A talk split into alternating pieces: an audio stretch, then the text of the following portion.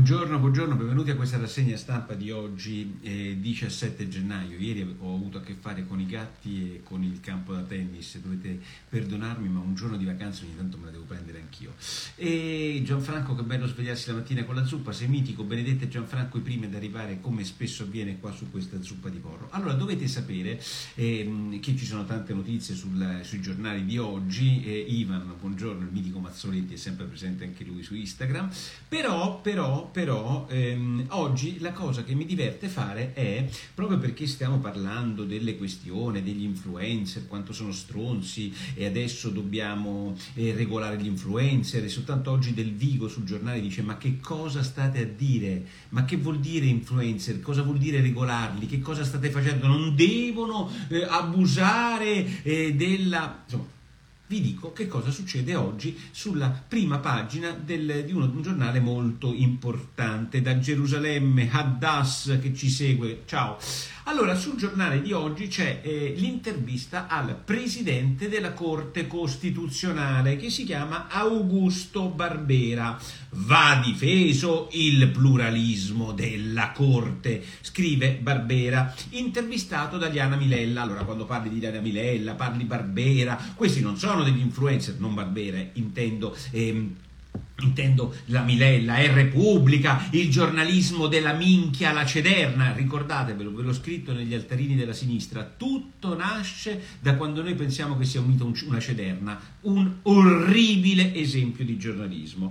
Allora, l'intervista di Liana Milella a Barbera, poi come si dice, cane non attacca cane o non morde cane, io non so che cane sono, sono un cagnaccio, eh, diciamo, randaggio, perché un po' mi stanno sulle balle gli influencer, però quando vedo Liana Milella che oggi fa questa intervista a Barbera, Barbera dico e questo è il giornalismo? No, spiegatemi, questo sarebbe il giornalismo. Sentite il tipo di domande della Milella Barbera, al Barbera.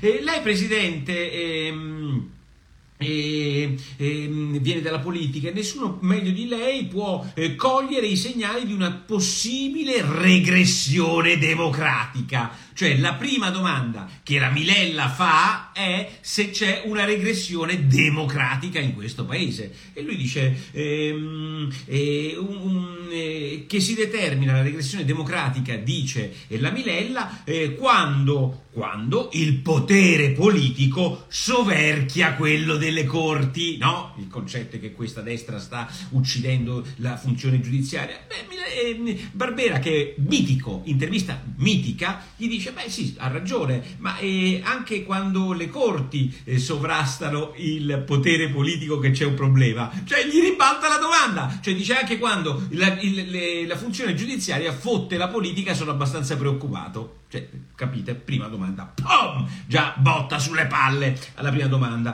Poi gli ricorda la Milella, lei è stato un deputato del Partito Comunista, e ha votato Nilde Iotti, oggi front, di fronte a evidenti rigurgiti fascisti. E lui dice, ehm, beh, insomma, eh, l'elezione della Iotti effettivamente fu la fine o l'inizio, ehm, eh, l'inizio della fine di quella convenzio ad escludendum contro i comunisti, disse, una volta che elessero la Iotti finì quella roba lì. E, e oggi non posso che essere favorevole al superamento di un'analoga convention convenzio a destra. Cioè oggi è contento che non sia esclusa la destra. Cioè quella gli dice stanno arrivando i rigurgiti fascisti e Barbera, un genio! Gli dice sì, come quando venne eletta la Iotti, ero un comunista, sono ben contento che adesso la destra non è esclusa dai palazzi del potere. Boom! Altra botta sulle palle. Cosa prova per i, i, i saluti fascisti? Terza domanda, Presidente della Corte Costituzionale. Terza domanda! Cosa prova dei saluti fascisti? E poi rompono i coglioni agli influencer. Viva gli influencer! Perché un influencer col cazzo che avrebbe chiesto al Presidente della Corte Costituzionale che cosa ne pensa dei saluti fascisti di H. Lorenzia, perché non gliene fotte una ceppa! Invece Mirella gliene fotte e lui dice e, ehm, le ho viste anche negli stadi, esprimono a, mio avviso una profonda insicurezza identitaria. Nessun problema, cioè le ho viste anche negli stadi, cioè strammatizza Barbera. E ancora, quarta domanda, Amato dice su Repubblica che le corti italiane, la giustizia italiana può diventare quella, come quella polacca ungherese. Non condivido l'accostamento, questo risultato non sarebbe possibile in Italia. Eh, cioè... Ehm, gli chiede la Milella, quarta domanda, se ehm, eh, quindi le, eh, la giustizia in Italia può, può, essere come quella ungherese che viene considerata la giustizia senza controlli e Barbera dice non condivido l'accostamento di Amato, peraltro ex presidente della Corte Costituzionale. POM! Altra botta sulle palle. Eh, il premierato, un premier forte, oscura anche il voto differente, ce l'ha anche col premierato. Cioè le domande della giornalista sono delle domande non tendenziose, delle domande ideologiche, delle domande da comunista a un ex comunista come presidente eh, della Corte. Quindi gli vuol far dire al presidente della Corte Costituzionale che il premierato è fascista. E lui dice non posso esprimermi su una riforma che vede aspramente impegnate sul fronte opposto alle forze politiche. Posso solo spiegare che nel dibattito si tenga conto di quanto deciso con la sentenza bla bla bla. Questo dice il presidente della Corte Costituzione. Ehm, Stupendo. Ehm, poi dice la Milella, lei ha già criticato il governo sui maxi emendamenti, cioè gli rompe i coglioni, cioè tutte le cose cerca disperatamente di far dire dal Presidente della Corte Costituzionale italiana ex comunista, perché lei pensava che fosse un ex comunista contro questo governo, gli cerca di fargli dire qualsiasi cosa. Lei ha già criticato il governo sui maxi emendamenti e vogliamo parlare della fiducia raffica e della pletora di decreti legge che finiscono per i decreti omnibus. Cioè, queste sono le domande. E lui risponde: Ho criticato non solo questo governo, ma tutti quelli degli ultimi decenni. Barbera! Numero uno! Milella! Afuera! Ma voi leggete oggi Barbera, roba stra... Ma io ho goduto come un riccio perché tu trovi questo signore, eh, un vecchio signore comunista che ha una grande tradizione, è comunista, non è d'accordo, è ex comunista, è stato eletto nel Parlamento, che trova la giornalista là della Repubblica che dice mo mi prendo il Presidente della Costituzione comunista che attaccherà i fascisti, H. Larenzia, il premierato, i maxi emendamenti, tutte le domande vogliono portare là e che cosa fa Barbera? Gliele smonta tutte! Cioè, io ho goduto come un riccio. Voi direte, Porro, tu sei un frustrato di merda. Come fai a essere così, mm, a godere per queste cose? Ma è stupendo! Come tu vedi l'influencer di Repubblica, giornale che se la prende con la scarsa professionalità degli influencer, beh, l'influencer di Repubblica che cerca di influenzare il vecchio signore comunista che gli assesta un cazzotto ideologico dietro l'altro su tutta l'intervista. Vabbè. E il Corriere della Sera comunque è una roba fantastica, fantastica. Allora, non tengo plata. Eh, il punto fondamentale è che eh, quando vedete quando. Cioè, Barbera, io posso dirvi una cosa, mi, mi, ha fatto. Io lo trovo stupendo perché capisci che Barbera, anche su questa cosa gli hanno rotti i coglioni sulle donne, sul suo discorso. Barbera, number one. Io penso che per la prima volta i comunisti hanno trovato il candidato sbagliato per il presidente della Corte Costituzionale, a differenza di Amato, che era il socialistino, che pensavano solo quelli di Forza Italia che potesse essere malleabile alle idee della libertà qua dobbiamo farci difendere da Barbera. Cioè, meglio un ex comunista che un ex socialista. Ma pensate un po' voi. Vabbè, bevo un po' di caffè. Mm. Altra cosa fantastica. Mm è, il, è, la questione veneta. Z- grazie a Marco Cristoforetti che ha acquistato il badge, eh, dice Zaia, ehm, che è il titolo di molti giornali, bloccato sul fine vita. Voi dovete sapere che c'è una sentenza della Corte Costituzionale che in realtà parla di suicidio assistito, quindi in realtà già esiste il suicidio assistito in Italia. Il problema è che il Veneto su una ehm, eh, raccolta di firme fatta dall'associazione Luca Coscioni voleva riuscire a regolare nelle aziende sanitarie questo fine vita in maniera normale. Bene, non bevo una tisana, pina scalogna, mi prendo il caffè, come si vede. Hello from London, Barracuda 008. E questa eh, legge di iniziativa popolare quindi avrebbe regolato in Veneto quello che in realtà oggi è soltanto una sentenza della Corte Costituzionale. Però però questa roba qua ovviamente ha diviso il Consiglio regionale Veneto e hanno votato 25 a 25 per l'articolo 1 di questo di, in, in, disegno di legge di iniziativa popolare. La, ehm, eh, parità fa sì che questo disegno di legge popolare ritorni in commissione, sto leggendo il Corriere della Sera di oggi, e quindi sostanzialmente venga affossata. Il punto fondamentale è che si è spaccata anche la Lega contro questa roba, hanno votato Fratelli d'Italia e Forza Italia, diciamo il conservatorismo tradizionalista eh, familiare eh, del, eh, del centrodestra, la Lega si è spaccata e una del PD cattolica ha votato a favore, contro questa norma. questo fa sì che Repubblica, unico giornale al mondo, invece di guardare guardare le divisioni del centrodestra dice ha vinto il PD perché cioè, grazie al PD decisivo il voto democratico eh, per non far passare la legge, pensate un po' voi che grande eh, vantaggio, il punto fondamentale è che obiettivamente Zaia eh, in un'intervista oggi fa capire che non passa questa roba e lui e ha ragione, secondo me sai quante volte critico Zaia, ma su questa cosa ha ragione, dice questa si tratta di una questione etica e non politica, tant'è che i politici su questo è anche legittimo che si possano scontrare. Che succede, che succede invece, eh, Giancarlino Vip, buongiorno, cosa succede invece sull'America e su Trump? E, eh, lì succede che nell'Iowa, che viene considerata una, eh, il primo luogo in cui si inizia la lunga campagna elettorale per le primarie, che poi porterà alle elezioni del presidente americano nel novembre del 2024, succede la seguente cosa. Succede che ehm, nell'Iowa stravince più delle attese Donald Trump nelle primarie. Mitico Nick, sei un grande, mitico Nick, tu che mi dai questo eh, generoso eh, contributo. Allora, ha vinto al 51%, il secondo è arrivato Ron De Santis, il mio preferito, al 21% e terza al 9% l'ex ambasciatrice eh, ONU, eh, la Haley. E, mm, I repubblicani, quindi oggi su tutti i giornali si parla della grande vittoria di Trump, eccetera, e, e mm, a leggere bene i giornali dobbiamo notare alcune cose. Primo, eh, l'anno scorso votarono 100.000 a queste elezioni eh, primarie, cioè non si chiama di elezioni vere e proprie, cioè alle primarie vuol dire a quelle quegli eh, meeting per decidere quale sarà il candidato più opportuno per i repubblicani. L'anno scorso parteciparono, quattro anni fa, 180.000, quest'anno 100.000, ma è anche stato l'inverno più gelido dell'America. Pensate che se fossero stati troppo in fila all'esterno delle scuole dove si sarebbe dovuto votare, eh, potevano morire congelati a proposito di eh, raffreddamento, riscaldamento climatico, quindi in 100.000 hanno votato e hanno votato eh, in, eh, sia nelle zone urbane sia nelle zone cittadine tutte a favore di Trump, perché il 51% è un grande successo e che significato ha questa roba qui? Io vi dico la verità, il pezzo più interessante oggi lo leggo sul giornale, è il fondo del giornale eh, in cui scrive Lutvak, la vittoria dovrebbe significare quasi nulla, dice Lutvak, perché si tratta di un numero numero basso di elettori, peraltro in una regione come l'Iowa, in uno stato come l'Iowa che non conta nulla eh, perché è il 5%, 3% della popolazione che andrà a votare, quindi non vale moltissimo. Ma, ma, dice Lutvak è stato il primo voto dei repubblicani, anche se non è un voto elettorale, solo il voto per le primarie, per poter dare uno schiaffo politico a Biden.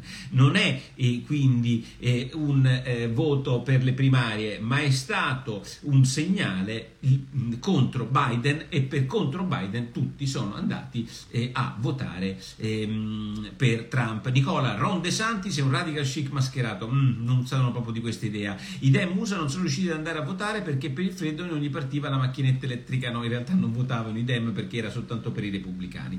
Terza, ultima, terza cosa di giornata è questo suicidio di cui si parla ancora tutti quanti i giorni della Pedretti, quel cliente esiste ma non so chi sia, oggi vengono pubblicate sul Corriere della Sera le, eh, i verbali e quindi mi sembra che la signora Pedretti sia ancora, nonostante da morta, gli debbano rompere i coglioni per quella recensione su TripAdvisor che la Lucarelli e suo marito sostengono sostengono, o compagno, sostengono che fosse stata inventata dalla stessa eh, Pedretti, perché questa è la cosa grave, che doveva essere inventata dalla Pedretti per farsi pubblicità in un locale che comunque di pubblicità non ne aveva assolutamente bisogno. Ma il punto sostanziale lo, lo, lo pone Mattia Feltri, ma voi, noi stiamo parlando di TripAdvisor.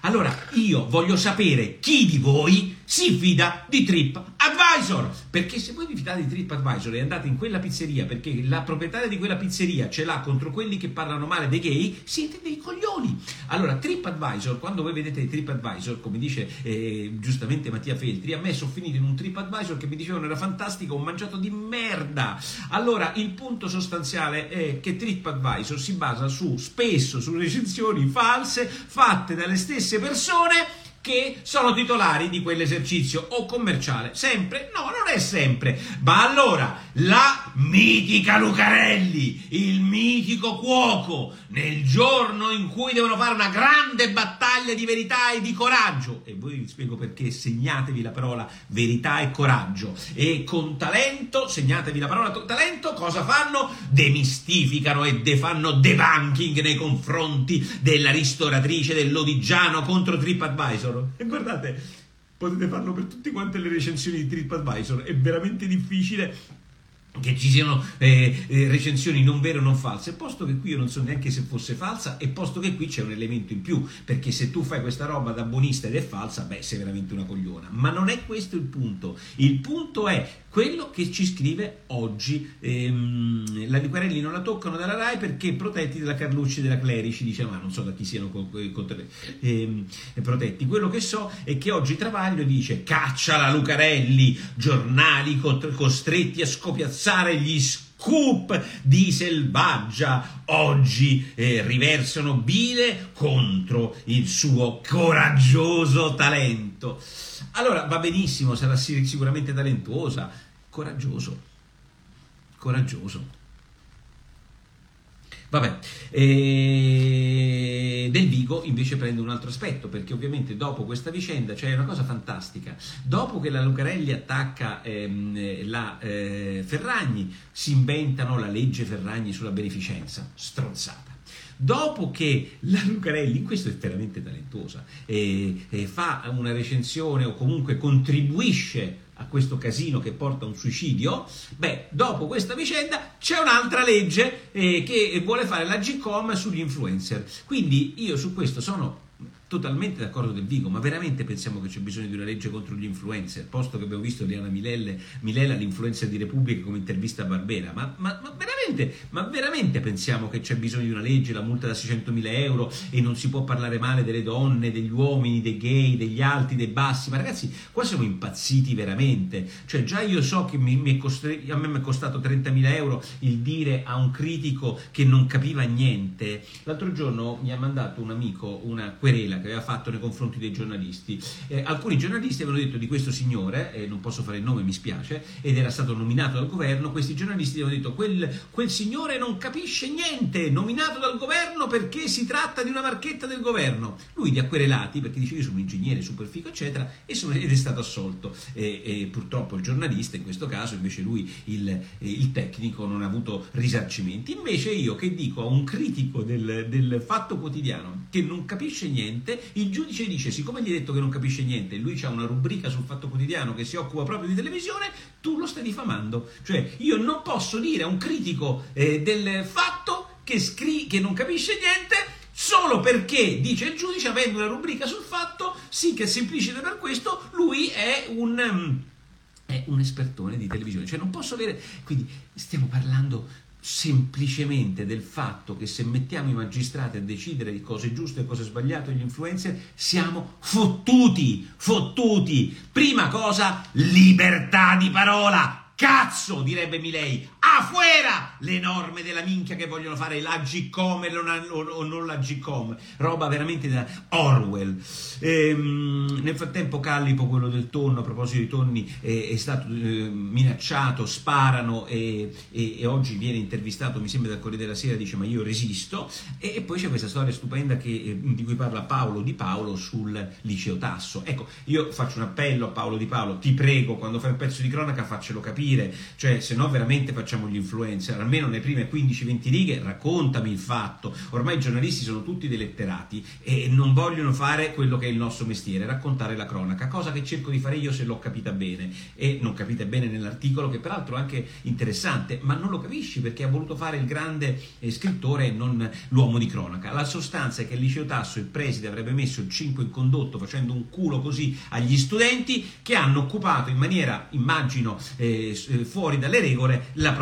Eh, eh, come si chiama eh, scuola. Bene, e i genitori nelle chat si incazzano contro questo 5 e piagnucolano. Quindi quelle merde di politicamente corretti che sono genitori di quelle merde che vanno ad occupare, quando gli mettono 5 in condotta, cosa fanno? Piagnucolano. Oh, ho preso 5 in condotta. Ecco, questa è la eh, classe dirigente italiana del tasso, cioè la merda, i figli delle merde si dispiacciono per il 5 in condotta e le merde che li hanno gen- generati cosa fanno? Litigano perché così come loro erano merde da ragazzini se la prendono contro i presidi che non fanno altro che dare il senso di che cazzo vuol dire la scuola, educare, criteri, dubbi, non quello di non avere il 5 in condotta che non lo prende tali padre, tali figli, il sorrino 58. Godo come un riccio, riccio.